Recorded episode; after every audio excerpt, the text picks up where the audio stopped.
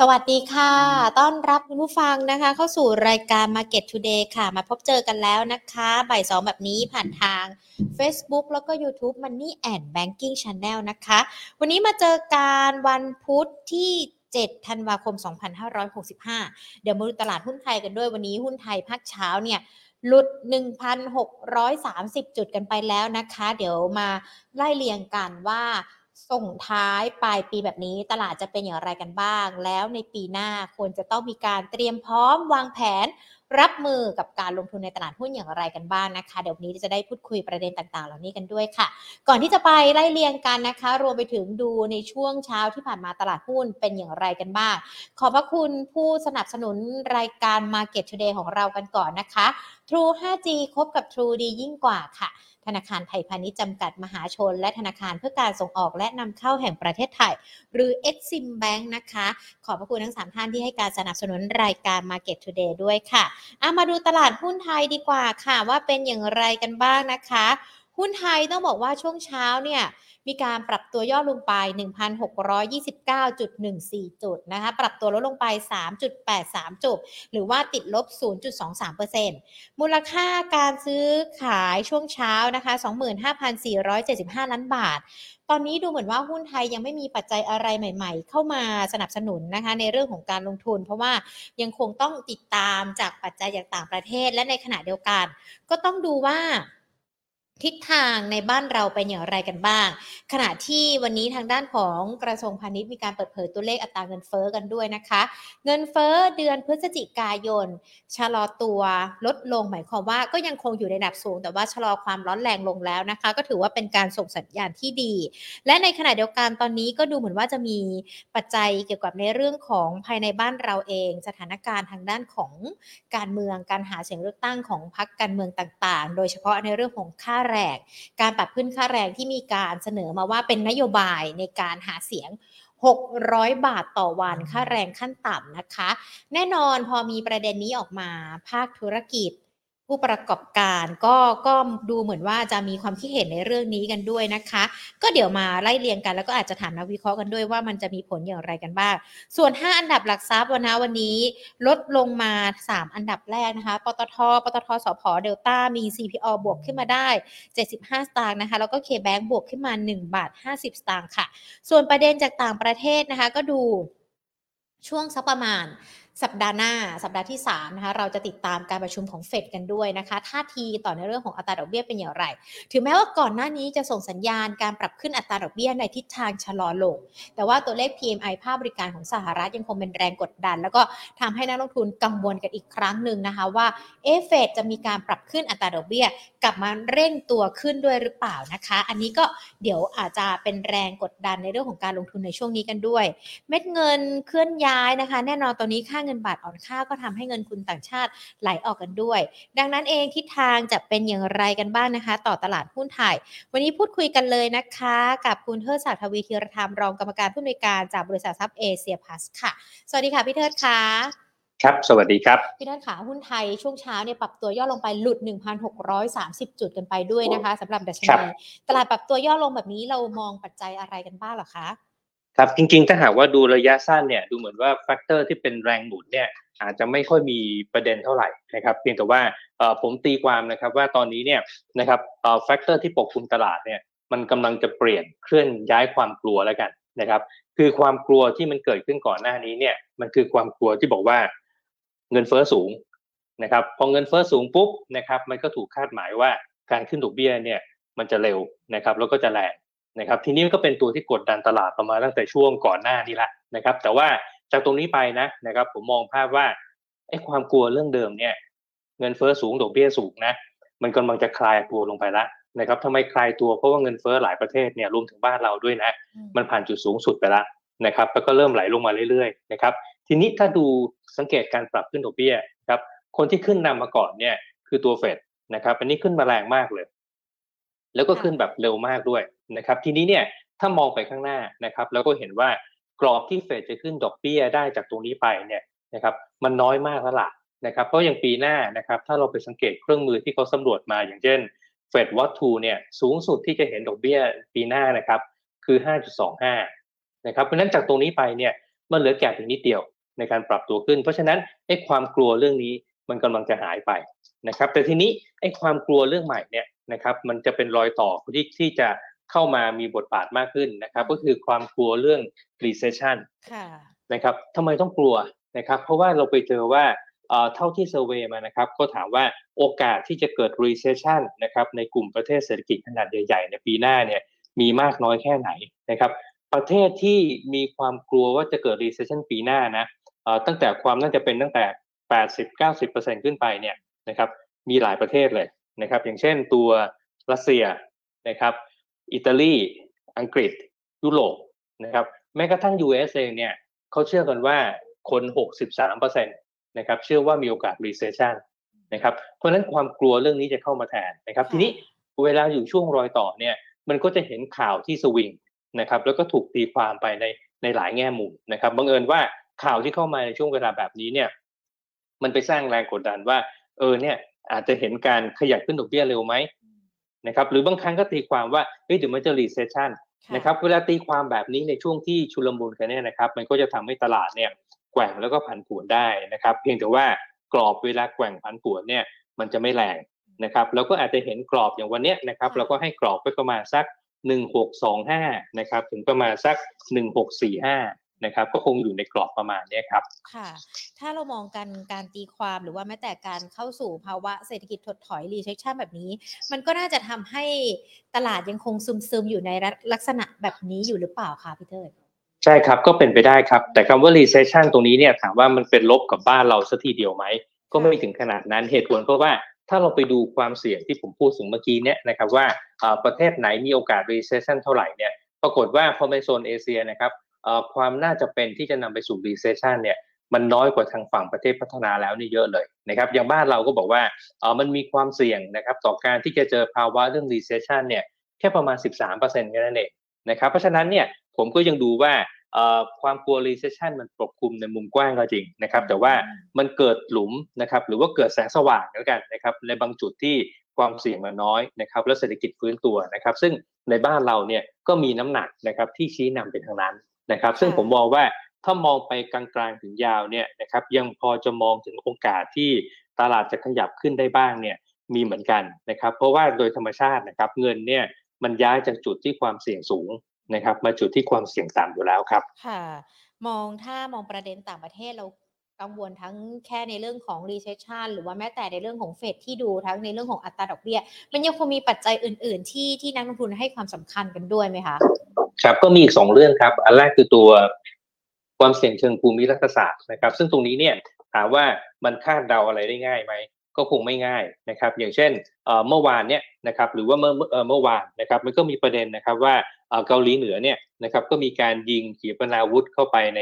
ไอบริเวณพื้นที่นะครับที่ต่อเนื่องกับตัวเกาหลีใต้นะครับซึ่งอันนี้ก็ถือว่าเป็นการประท้วงที่เกาหลีใต้มีการซ้อมรบด้วยกระสุนจริงนะครับอันนี้ก็ถือว่าเป็นความเสี่ยงอันนึงครับเพราะว่าถ้าเกิดอะไรผิดพลาดพลาดพลั้งขึ้นมาเนี่ยอันนี้ก็ถือว่าเป็นเรื่องที่รุนแรงเหมือนกันนะครับส่วนรัสเซียเองนะครับก็มีการโจมตีกับยูเครนนะครับแล้วยูเครนก็มีการ โจมตีเข้าไปในดินแดนของรัสเซียเป็นครั้งแรกนะครับ เพราะฉะนั้นภาพแบบนี้นะครับต้องถือว่ามันเป็นประเด็นความเสี่ยงที่มันมันมันคงค้างอยู่นะครับ เพียงแต่ว่าถ้ามันไม่ตูมตามอะไรขึ้นมาเนี่ยมันก็คงจะไม่มีผลกับตลาดมากนักนะครับ ก็ถือว่าเป็นเรื่องที่มอนิเตอร์นะครับส่วนอีกเรื่องหนึ่งนะครับก็คือเรื่องที่จีนนะครับมีท่าทีในการผ่อนคลายนะครับเรื่องของมาตรการควบคุมโควิด นะครับซึ่งตรงนี้นะครับคงตีความว่ามันน่าจะเป็นเซนติเมนต์เชิงบวกนะครับกับตัวตลาดหุ้นไทยนะครับก็มีประเด็นพวกนี้นะครับที่ที่อาจจะมีน้ำหนักนะครับแต่ในพูดถึงตัวจีนนะครับที่อาจจะผ่อนคลายแล้วก็เดินทางเข้ามาบ้านเราแล้วเนี่ยนะครับ ก็มีข้อมูลชุดหนึ่งนะครับ อยากจะคุยให้ฟังนะครับ ก็คือว่าเราลองไปเทียบนะครับราคาหุ้นที่คิดว่าได้ประโยชน์นะอย่างเช่นอะไรบ้าง อย่างเช่น AOT นะครับกลุ่มโรงแรมก็มีมินมีเซนเทลเอราวัน นะครับเชื่อไหมครับว่าถ้าเอาราคาหุ้นณปัจจุบันนะครับไปเทียบกับตัวราคาหุ้นก่อนที่จะเกิดโควิด ใช้นัสิ้นปี 2019 แล้วกันนะครับเชื่อไหมครับว่าราคาณปัจจุบันตรงนี้เนี่ยส่วนใหญ่นะครับขึ้นมาเหนือจุดที่ก่อนเกิดโควิดเรียบร้อยไปละนะครับยกตัวอย่างนะครับ อย่างเช่นเซนเทลนะครับราคาณปัจจุบันเนี่ยสูงกว่าก่อนโควิด คือราคาสิ้นปี 2019 นะ 21%นะครับ AOT เนี่ยสูงกว่าก่อนโควิด 15.6%นเอราวันสูงกว่าก่อนโควิดเนี่ย12.8%มีตัวเดียวนะครับคือมิ้นที่ต่ำกว่าก่อนโควิดเนี่ย9.7%นะครับเพราะฉะนั้นเนี่ยมันเป็นกระแสเชิงบวกจริงนะนะครับเพียงแต่ว่าต้อง selective มากหน่อยนะครับ แล้วถ้ามองย้อนเข้ามาปัจจัยในบ้านเรากันบ้างล่ะคะปัจจัยต่างประเทศเนี่ยเป็นปัจจัยที่เราดูกันแล้วมันก็ยังคงเป็นปัจจัยเดิมๆที่เราอาจจะต้องรอความชัดเจน หรือว่าระมัดระวังไม่ให้ปัจจัยต่างๆ มันแรงไปมากกว่านี้ ปัจจัยในบ้านเราตอนนี้ วันนี้ตัวเลขเงินเฟ้อก็มีการประกาศออกมาด้วยนะคะ ยังคงสูงอยู่แต่ว่าชะลอลงกว่าที่ที่คาดกันไว้แล้วก็ชะลอต่อเนื่องกันด้วย สถานการณ์เริ่มดีขึ้นแล้วใช่ไหมคะสำหรับบ้านเรา ก็จริง ๆ ในบ้านเราผมว่าสัญญาณในการฟื้นตัวเนี่ยค่อนข้างจะ เห็นภาพชัดเจนนะนะครับ ก็คือว่าโอเค ถ้าไปดูเรื่องเงินเฟ้อนะครับ เราก็เห็นว่ามันก็เป็นขาลงค่อนข้างชัดเจนนะนะครับ แล้วก็ถ้าไปดูเรื่องอื่นๆนะครับ อย่างเช่น ดุลการค้า ดุลบริการดุลบัญชีเดินสะพัดเนี่ย ผมว่ามันก็เป็นพัฒนาการเชิงบวกนะครับ เราเห็นตัวเม็ดเงินนะครับ FDI เนี่ยที่ไหลเข้ามาบ้านเรามากขึ้นนะครับ เราก็เห็นตัวมาตรการในการกระตุ้นเศรษฐกิจเนี่ยนะครับที่กำลังตอกมาเข้า เข้าใจว่าน่าจะเข้ากรมสัปดาห์หน้านะครับ เพราะนั้นเรื่องพวกนี้นะครับผมก็คิดว่ามันก็เป็นตัวที่ทำให้บ้านเราเนี่ยมันมีสปอตไลท์ที่ 2 มากขึ้นนะครับ อย่างเมื่อกี้ผมเล่าให้ฟังว่า ถ้าไปดูประเทศที่มีโอกาส recession เนี่ยประเทศพัฒนาแล้วเนี่ยโอกาสตั้ง 60 ถึง 90%นะครับแต่ว่าบ้านเราโอกาส recession น้อยมากแล้วยังมีสัญญาณในเรื่องการฟื้นตัวเศรษฐกิจเนี่ยนะครับอันนี้ผมมองว่ามันน่าจะเป็นภาพเชิงบวก แล้วก็มีส่วนในการช่วยช่วยกระตุ้นตลาด นะครับให้มีการขยับขึ้นได้บ้างครับ ค่ะ เรามองตลาดเกี่ยวกับเรื่องของการขยับขึ้นยังไงกันบ้างหรอคะพี่เทพคะครับจริงๆ ถ้ามองอัพไซด์จากตัวนี้ไปเนี่ยเดิมนะครับเราเคยให้ภาพว่าเซ็นดินเด็กปีนี้เนี่ยประมาณ 1,730 นะครับพอมาถึงตอนนี้ก็ต้องตอบว่ามันคงไปไม่ถึงแล้วล่ะนะครับทีนี้ไม่ถึงแล้วเนี่ยมันได้แค่ไหนนะครับ ทีนี้เราก็เลยลองทำภาพดูนะครับว่าถ้าเราลองทำเป็นตัวเลขนะครับแล้วก็ใช้สมมติฐานแบบนี้นะครับ ก็คือว่า ถ้าใช้ market earning yield gap เนี่ยนะครับอยู่ที่ประมาณ 4.2%นะครับคาดการว่าดอกเบี้ยนะครับจะมีการขยับขึ้นนะครับจากตรงนี้ไปเนี่ยอีกประมาณสัก 1-2 ครั้งนะครับทีนี้ถ้าถ้าจะเห็นได้นะครับอันนี้หมายถึงในปีหน้าเลยนะนะครับผมคิดว่ามันวิ่งอยู่ 2 ตัวครับ ตัวเลข target ตลาดนะครับก็คืออยู่ที่ 1,667 ถึง 1,740 นะครับอันนี้คือปีหน้านะส่วนปีนี้เนี่ยนะครับผมคิดว่า ถ้าจบเหนือพันหกร้อยห้าสิบขึ้นไปได้นะครับ ผมคิดว่าก็ก็ก็น่าจะเป็นอะไรที่ดูดูดีพอสมควรแล้วครับแสดงว่าโอกาสพันเจ็ดเราก็ยังคงไม่มีในปีหน้าด้วยหรอเอ่อปีหน้าสมมติฐานมันอยู่ที่ว่าการขยับขึ้นดอกเบี้ยเนี่ยหนึ่งหรือสองครั้ง ถ้าขยับดอกเบี้ยขึ้นหนึ่งครั้งเนี่ยนะครับโอกาสทะลุพันเจ็ดจะมีนะครับ แต่ถ้าขยับดอกเบี้ยขึ้นสองครั้งอาจจะไม่ทะลุครับ อันนี้เรารวมสมมติฐานเกี่ยวกับในเรื่องของ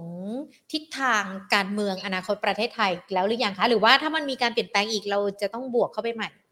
อันนี้ก็คงรวมในฐานะที่ว่าเป็นการเปลี่ยนแปลงที่เกิดขึ้นตามระบบ ตามระบบคืออะไรก็คือว่าโอเค อายุสภาหมดนะครับ หรือใกล้ๆหมดอายุการทำงานของสภา จะมีการยุบสภาก็ได้นะครับเพียงแต่ว่าสิ่งที่เราคาดหมายหมายว่าจะเห็นและรวมอยู่ในตรงนี้นะครับ ก็คือว่า ทุกการเปลี่ยนแปลงเนี่ยนะครับมันดำเนินไปราบรื่นนะครับด้วยตามกลไกของกฎกติกาที่มีการกำหนดไว้ไม่มีความรุนแรงอะไรนะครับ ซึ่งถ้าเป็นแบบนี้ผมเชื่อว่ามันน่าจะถูก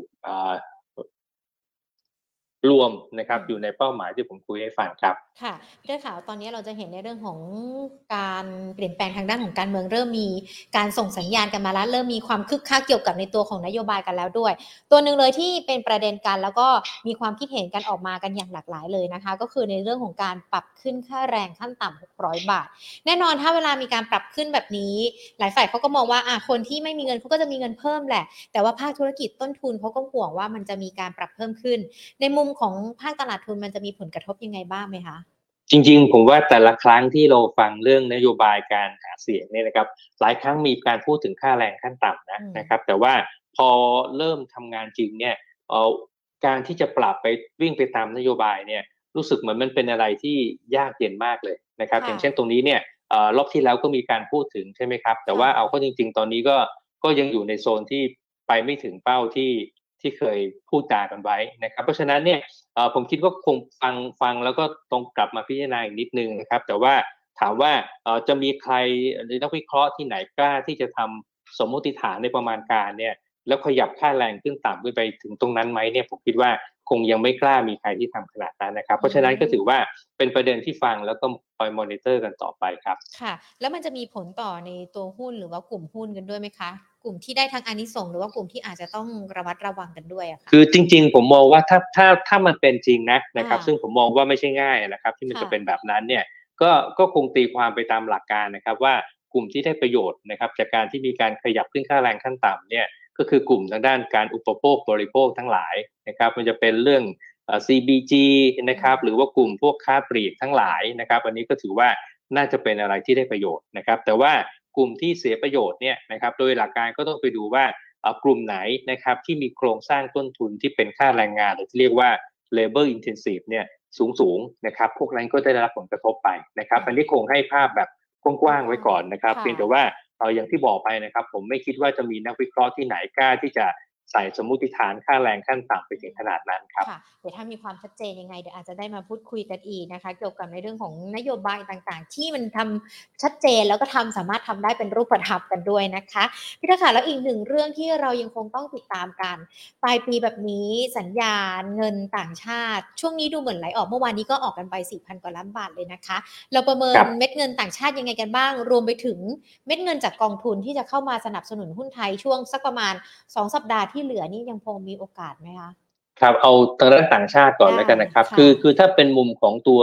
เม็ดเงินจากต่างชาติเนี่ยถามว่าเรายังคาดหวังไหมนะครับ ก็ต้องบอกว่าเอ่อเรายังคาดหวังนะนะครับว่ายังมีโอกาสที่กลับมานะครับ ทีนี้เนี่ยเหตุผลที่ไหลออกในช่วงเวลาสั้นๆเนี่ยผมคิดว่าอันนึงอาจจะเป็นเพราะเรื่องของตัวเอ่อความผันผวนของค่าเงินด้วยนะครับค่ะเพราะว่าเอ่อดอลลาร์เนี่ยนะครับหลังจากที่อ่อนค่ามาเร็วๆนะครับก็มีการ ดีตัวกลับนะครับแล้วทีนี้เวลาดอลลาร์ดีตัวกลับก็แปลว่าค่าเงินสกุลอื่นในเชิงเปรียบเทียบเนี่ยมันก็อ่อนค่านะครับพอเห็นภาพแบบนี้ปุ๊บเนี่ยผมคิดว่าคนที่มี position ที่เป็นเงินบาท ซึ่งบาทเราแข็งค่ามาเยอะก่อนหน้านี้นะครับแล้วก็ราคาหุ้นก็ขยับขึ้นด้วยนะครับเพราะฉะนั้นเมื่อมีเกณฑ์ระดับหนึ่งเนี่ยมันก็อาจจะเป็นไปได้ว่าเห็นแรง take profit นะครับที่มีการขายออกไปบ้างนะครับแต่ถามว่า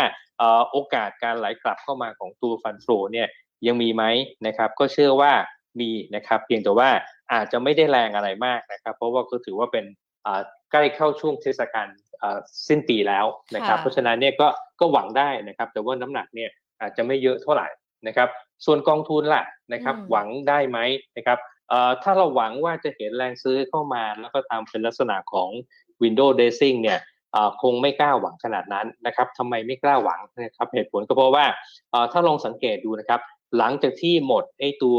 เอ่อกลไกเรื่องของ LTF ที่มักจะมีเงินใหม่ๆ เข้ามาซื้อช่วงปลายปีเนี่ยเราจะเห็นบรรยากาศในการทำ window dressing เนี่ยมันเบาบางมากเลยนะครับหรือแทบจะไม่เห็นนะครับเรื่องจริงที่ผ่านมาเนี่ยเราก็เห็นเอ่อลักษณะการขายออกของนักทุนสถาบันเนี่ยค่อนข้างจะเอ่อเยอะพอสมควร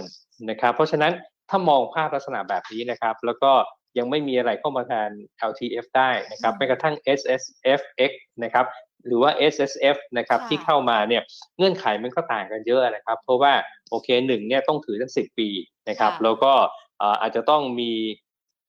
ประเภทของเงินลงทุนเนี่ยที่สามารถไปลงทุนได้หลากหลายด้วยของกองทุนนะนะครับค่ะแล้วก็เอ่อไซส์ของขนาดเม็ดเงินก็ไม่ได้ใหญ่เท่านะครับ เพราะฉะนั้นตรงนี้เนี่ยเอ่อความคาดหวังว่าจะเห็นกองทุนซื้อช่วงปลายๆแล้วก็ทำเป็น window dressing เนี่ย คงคงมีไม่มากเท่าไหร่ครับอืมค่ะ ตอนนี้ตลาดหุ้นดูเหมือนว่าจะมีข้อจำกัดเกี่ยวกับในเรื่องของการลงทุนทั้ง S S F ที่ที่เข้ามาเพราะต้องถือ 10 ปีกันด้วย หรือว่าแม้แต่กรณีการจัดเอ่อเก็บภาษีซื้อขายหุ้นด้วย มันจะทำให้ความน่าสนใจหรือว่าคนจะเข้ามาลงทุนในตลาดหุ้นน้อยลงไหมคะพี่เทิดมองประเด็นนี้ยังไงกันบ้างครับผมคิดว่าน่าจะเห็นอาการที่เป็นการชะงงักในช่วงเวลาแบบสั้น ๆนะครับค่ะเฉพาะยิ่งในส่วนของประเด็นเรื่องตัวภาษีนะครับ ผมมองอารมณ์เหมือนกับตอนที่โอเคมีการปรับขึ้นค่าทางด่วนนะครับค่ะหลายท่านก็บอกว่าโอเคทั้างนั้นไม่ใช่ทางด่วนละอ่าค่ะนะครับพอสักพักหนึ่งนะครับก็กลับมาใช้เหมือนเดิม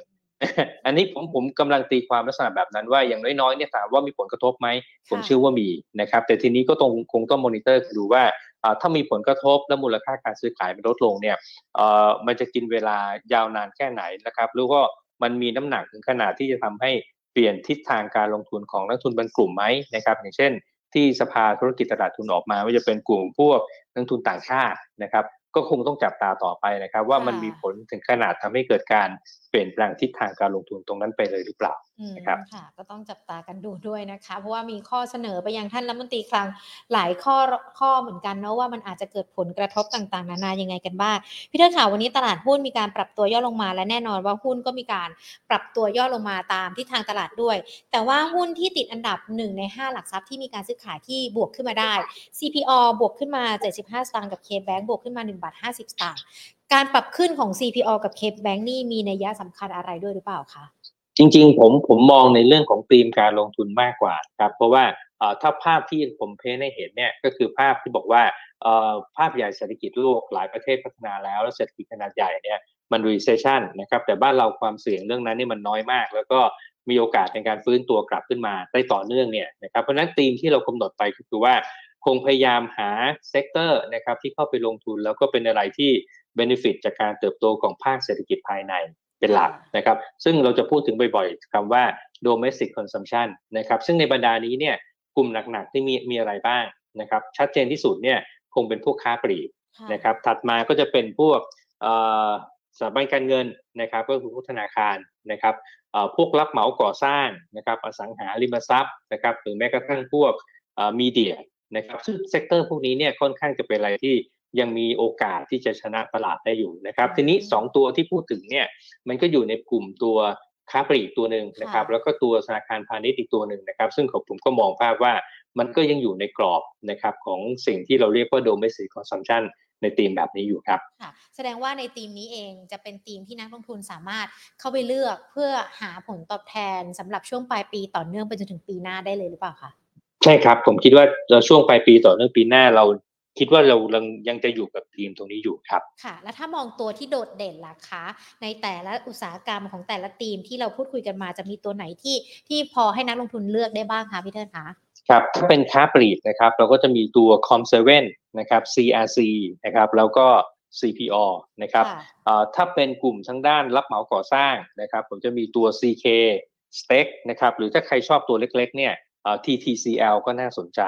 นะครับ กลุ่มธนาคารนะครับก็จะมี KTB นะครับแล้วก็ Tisco นะครับแล้วก็อีกตัวหนึ่งถ้าหากว่าราคาย่อลงมาบ้างนะครับ BBL นะครับค่ะก็ยังน่าสนใจอยู่นะครับค่ะกลุ่ม property นะครับก็จะมีตัว AP นะครับ Land and House SC แล้วก็แสนสิริค่ะนะครับส่วนในกลุ่มพวกมีเดียนะครับก็จะมีตัว BEC แล้วก็ Plan B ครับ ค่ะ ตัวอสังหาริมทรัพย์อะค่ะที่เติบโตนี่คือจากในเรื่องของธุรกิจของเขาที่ฟื้นหรือว่ามีทั้งในเรื่องของแบ็กหลอดต่างๆ ด้วยอะคะเพราะว่าอย่างของอสังหาเราจะเห็นมาตรการ LTV เดี๋ยวสิ้นปีนี้มันหมดอายุลงแล้วนะคะพี่เดินครับก็ผมคิดว่าทั้งสองส่วนนะครับก็คือว่าเอ่อเวลาเราเลือกอสังหาเนี่ยหนึ่งคือเราพยายามจะเลือกอสังหาที่เอ่อมีฐานธุรกิจขนาดใหญ่หน่อยนะครับแล้วก็มี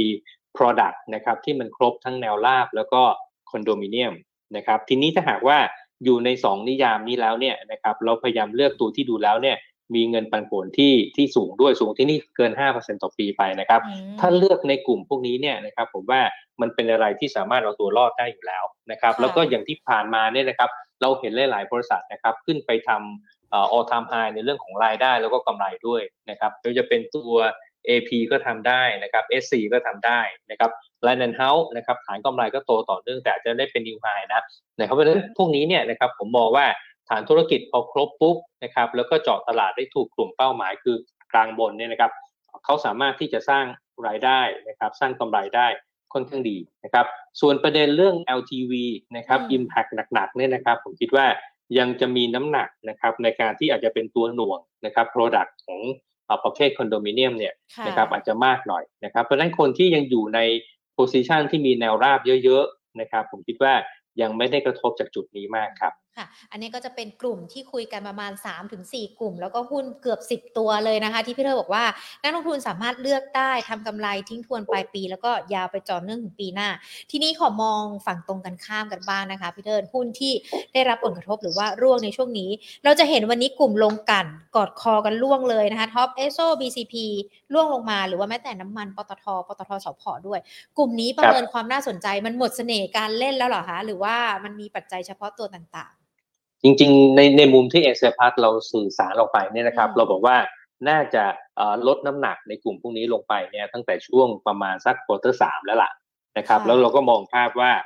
จุดนั้นนะครับ เราบอกว่าราคาน้ำมันเนี่ยมันน่าจะหมดขาขึ้นแล้วนะครับทำไมหมดคิดคิดคิดภาพแบบนั้นว่าน้ำมันน่าจะลงนะครับเหตุผลก็เพราะว่าไอ้ความกังวลที่มันรออยู่ข้างหน้าเนี่ยมันคูความกังวลเรื่องตัว recession นะครับเพราะกลัว recession ก็คือกลัวว่า demand เนี่ยมันจะหดตัว นะครับขณะที่ supply เองเนี่ยนะครับเราเห็นภาพของตัวที่ยังเห็น supply เนี่ยที่พร้อมที่จะออกมาสู่ระบบได้เพิ่มมากขึ้นเรื่อยๆนะครับเพราะนั้นพอเห็นแบบนี้ปุ๊บเนี่ยเราก็เลยบอกว่าราคาน้ำมันเนี่ยมันน่าจะเป็นอะไรที่อยู่ในทิศทางเป็นเป็นขาลงนะครับ แล้วเวลามันลงมาปุ๊บเนี่ยนะครับผมก็จะคิดว่าจากจุดนี้ไปเนี่ยไอการขยับขึ้นยังไม่น่าจะเห็นแรงขับเคลื่อนเท่าไหร่นะครับเพราะฉะนั้นเนี่ยกลุ่มประเภทที่เป็นเกี่ยวเนื่องกับพวก commodity เนี่ยนะครับเราก็บอกว่า พยายามลดน้ำหนักลงมาตั้งแต่ช่วง quarter สามแล้วล่ะครับ ค่ะ แสดงว่าในปีหน้าก็ยังคงต้องลดน้ำหนักหุ้นที่เกี่ยวข้องกับน้ำมันอยู่ด้วยหรือเปล่าคะเพราะพอดีว่ามีคุณผู้ชมนะคะ คุณนภาพรสอบถามตัวปตทมาด้วย อยากจะทราบแนวโน้มในปีหน้ากันเลยอะค่ะ ครับก็จริง ๆ ผมคิดว่าถ้าถ้ามองภาพปีหน้านะส่วนใหญ่ sector นี้เนี่ยน่าจะเห็นผลประกอบการที่อ่อนตัวลงค่อนข้างชัดเจนนะครับ ก็คือว่าปีนี้เนี่ยฐานกำไรเนี่ย ทำไว้ค่อนข้างจะสูงมากๆนะครับ ทีนี้พอทำฐานกำไรสูงเพราะว่าราคาน้ำมันปีนี้มันอยู่ในขาขึ้นเนี่ยนะครับ ก็คือเฉพาะยิ่งในช่วงครึ่งปีแรกเนี่ยครับ มันก็เลยทำให้ฐานกำไรปีนี้เนี่ยมันสูงผิดปกตินะครับพอฐานกำไรสูงผิดปกติ มองภาพไปปีหน้า ราคาน้ำมันมันไม่เหมือนปีนี้แล้วอะนะครับ มันก็น่าจะเป็นอะไรที่เห็นภาวะของการที่จะหดตัวนะครับของตัวผลประกอบการ ลดลงนะครับ อันนี้ก็เป็นสาเหตุประการหนึ่งที่เราบอกว่าเออน่าน่าจะลดน้ำหนักลงครับค่ะ นอกจากกลุ่มนี้แล้วมันยังต้องมีกลุ่มอื่นด้วยไหมคะ ที่เราอาจจะต้องลดน้ำหนักการลงทุนลงอะค่ะพี่เทิดครับก็จริง ๆ อาจจะเป็น commodity ประเภทอื่น ๆด้วยนะครับ ไม่ว่าจะเป็นพวกเอ่ออะไรล่ะอย่างเช่นตัวเอ่อเดินเรือนะครับ อันนี้ก็อาจจะมีส่วนนะครับ หรือว่าตัวที่เกี่ยวเนื่องกับพวก ผลิตภัณฑ์ที่เคยราคาสูงมากๆในอดีตนะครับ แล้วก็ปีนี้ราคาลงมาเยอะถุงมือยางก็น่าจะใช่อ่าอันนี้ก็ก็ก็เป็นลักษณะประเภทนี้แหละครับ ที่ที่ควรจะเบาๆเครื่องลงหน่อยครับ ดูเหมือนว่าจะกลับ กับทิศกันแล้วนะเกี่ยวกับในเรื่องของการลงทุนในช่วงที่เกิดสถานการณ์โควิด กับในช่วงที่โควิด นั้นคลี่คลายมากยิ่งขึ้นด้วยนะคะ พี่เทิดค่ะเราจะเห็นว่าในช่วงที่ผ่านมาปีนี้การลงทุนในตลาดหุ้นค่อนข้างที่จะหนักสำหรับนักลงทุนทีเดียวนะ มีการปรับพอร์ตกันอย่างสม่ำเสมอติดตามปัจจัยต่างๆ ที่เราอาจจะต้องดูกันด้วย ในปี 2566 ปีกระต่ายที่กำลังจะเกิดขึ้น พี่เทิดอยากจะมีคำแนะนำเกี่ยวกับนักลงทุนในการรับมือสำหรับตลาดปีหน้ายังไงกันบ้างคะ ต้องบอกว่าคงไม่ง่ายนะนะครับเหตุผลเพราะว่าอัพไซด์ที่เรามองไปในปีหน้าเนี่ยออมองค่อนข้างจะแคบนะครับคืออัพไซด์มีไม่มากนั่นแหละนะครับทีนี้สิ่งที่จะทำให้สร้างผลตอบแทนได้ แล้วก็ควรชนะตลาดเนี่ยมันอยู่ที่ทักษะเลยนะครับในการที่จะเลือกหุ้นนะครับในธีมหรือว่าในในใน sector ที่ดูแล้วเนี่ยมันเป็นอะไรที่มีโอกาสเติบโต นะครับเพราะฉะนั้นในปีหน้าผมมองว่าน่าจะเห็นของลักษณะที่เป็น sector rotation เนี่ยมีน้ำหนักเข้ามาค่อนข้างมากนะครับสิ่งที่ investor ต้องต้องดูต้องทำก็คือว่าในช่วงเวลาไหนนะครับควรจะขยับเข้าไปใน sector ไหนนะครับถ้าขยับถูกโอกาสชนะตลาดก็มีมากนะครับแต่ถ้าผิดนะครับไปเข้า sector ที่ไม่ถูกต้องเนี่ยผมว่าอันนี้ก็เป็นอะไรที่เหนื่อยได้เหมือนกันครับ ถ้าเรามองในปี 2566 หุ้นที่น่าจะเป็นดาวเด่นปังๆสำหรับนักลงทุนพี่เทิดมีมาฝากด้วยไหมคะ ครับคือ sector ที่ผมพูดไปเมื่อสักครู่นี่แหละครับ มันจะเป็นตัวครับคือคือ domestic consumption นั่นแหละ มันจะเป็นตัวค้าปลีกนะครับ วัสดุก่อสร้างรับเหมา อสังหานะครับ อย่างที่ว่าไปเมื่อสักครู่นี้แหละครับ ค่ะได้เลยค่ะพี่เตอร์ค่ะมีคำถามจากคุณผู้ชมอีกอีกหนึ่งท่านนะคะ สอบถามกันมา คุณปิยรสสอบถามตัว MTW ค่ะ Make to Win Holding หรือเปล่าอ๋อตัวนี้ตัวนี้ผมผมยังไม่ได้เข้าไปทำการศึกษาเลยครับ เข้าใจว่า น่าน่าจะเพิ่งเข้ามาเทรดใช่ไหมฮะ อันนี้อาจจะยังตอบอะไรไม่ได้เพราะผมยังไม่ได้เข้าไปศึกษารายละเอียดนะครับ ไม่เป็นไรค่ะ เออพี่เธอค่ะขออีกหนึ่งเรื่อง คือช่วงนี้เราจะเห็น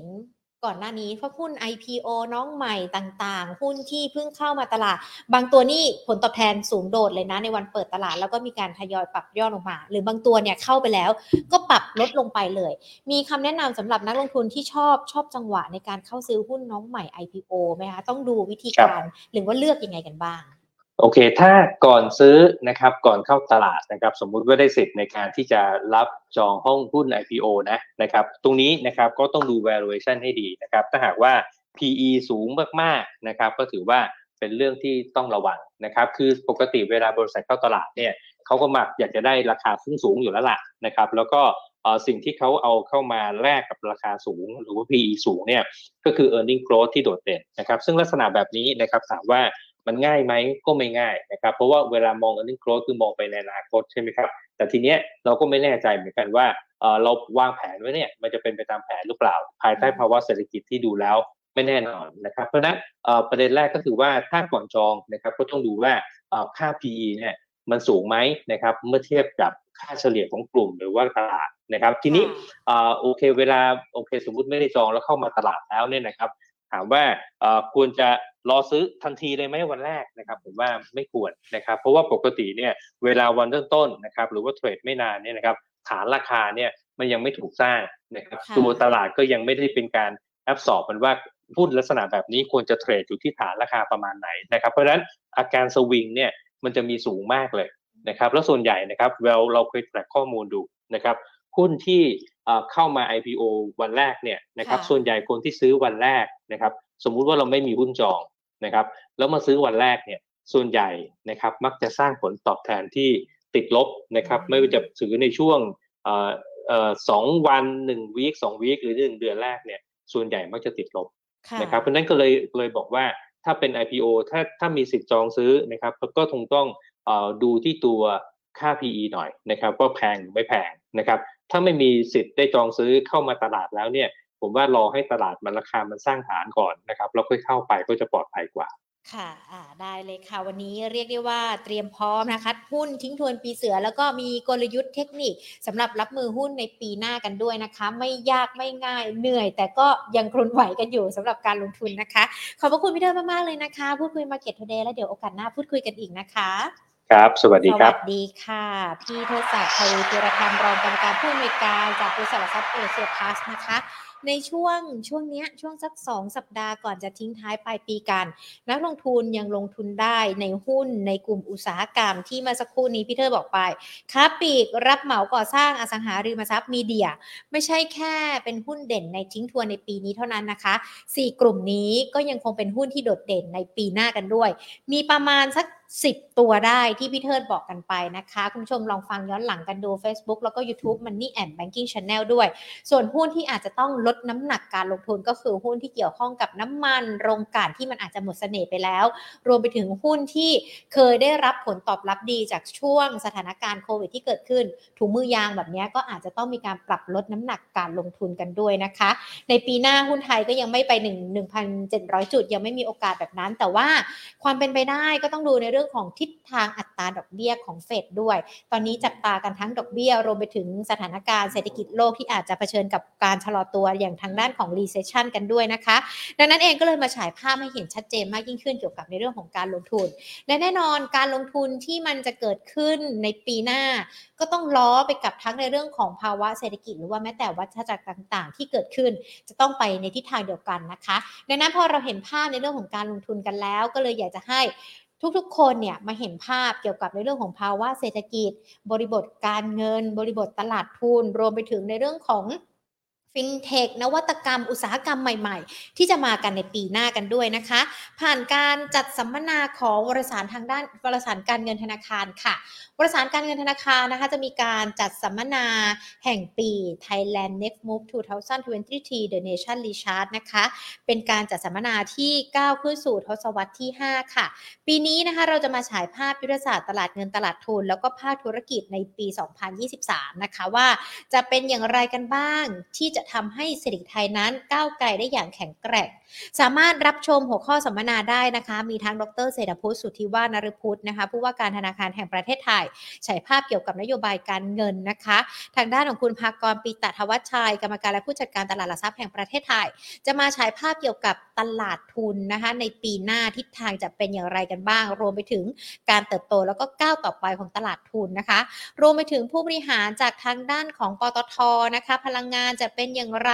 ในเรื่องของบลจนะคะ LS Fund นะคะบลแลนด์แอนด์เฮาส์ก็มา แล้วเมื่อสักครู่นี้ถ้าใครดู VTR ทานเราจะเห็นคู่หูคู่หุ้นเนาะพี่พี่กวีกับพี่ต้นที่จะมา reunion มาอยู่บนเวทีเดียวกัน แล้วก็มองภาพเกี่ยวกับในเรื่องของตลาดหุ้นในปีหน้ารวมไปถึงในเรื่องของหุ้นเด่นแนะนำการลงทุนกันด้วย ดังนั้นรับชมนะคะสัมมนา Thailand Next Move ของเรากันได้นะคะ ผ่านทางช่องทาง Facebook การเงินธนาคาร Facebook Money and Banking Channel เว็บไซต์ของการเงินธนาคารนะคะรวมไปถึง YouTube Money and Banking Channel ด้วย หรือว่าถ้าใครไปงานมหกรรมการเงิน Money Expo ที่จะเกิดขึ้นที่ไบเทคช่วงวันที่ 15 16 17 18ธันวาคมนะคะ วันที่ 16 ที่เรามีการจัดสัมมนากัน สัมมนาตัวนี้เราก็จะไปเปิดกันไปเปิดกันที่งานมหกรรมการเงิน Money Expo ไบเทคกันด้วย ดังนั้นไปเดินที่งานไบเทคกันแล้ว ก็มาดูสัมมนาในห้องสัมมนาของเราได้นะคะ ห้ามพลาดเลยนะคะสำหรับ Thailand Next Move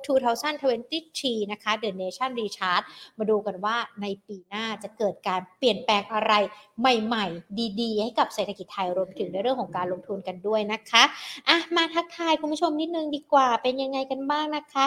คุณใหญ่ ๆ สวัสดีค่ะผ่านทาง Facebook นะคะ คุณ I'm Lucky Lady Go สวัสดีค่ะ ปีใหม่ไปเที่ยวไหนกัน เขียนบอกกันได้นะ จะได้แบบว่าเขาเรียกว่าอะไร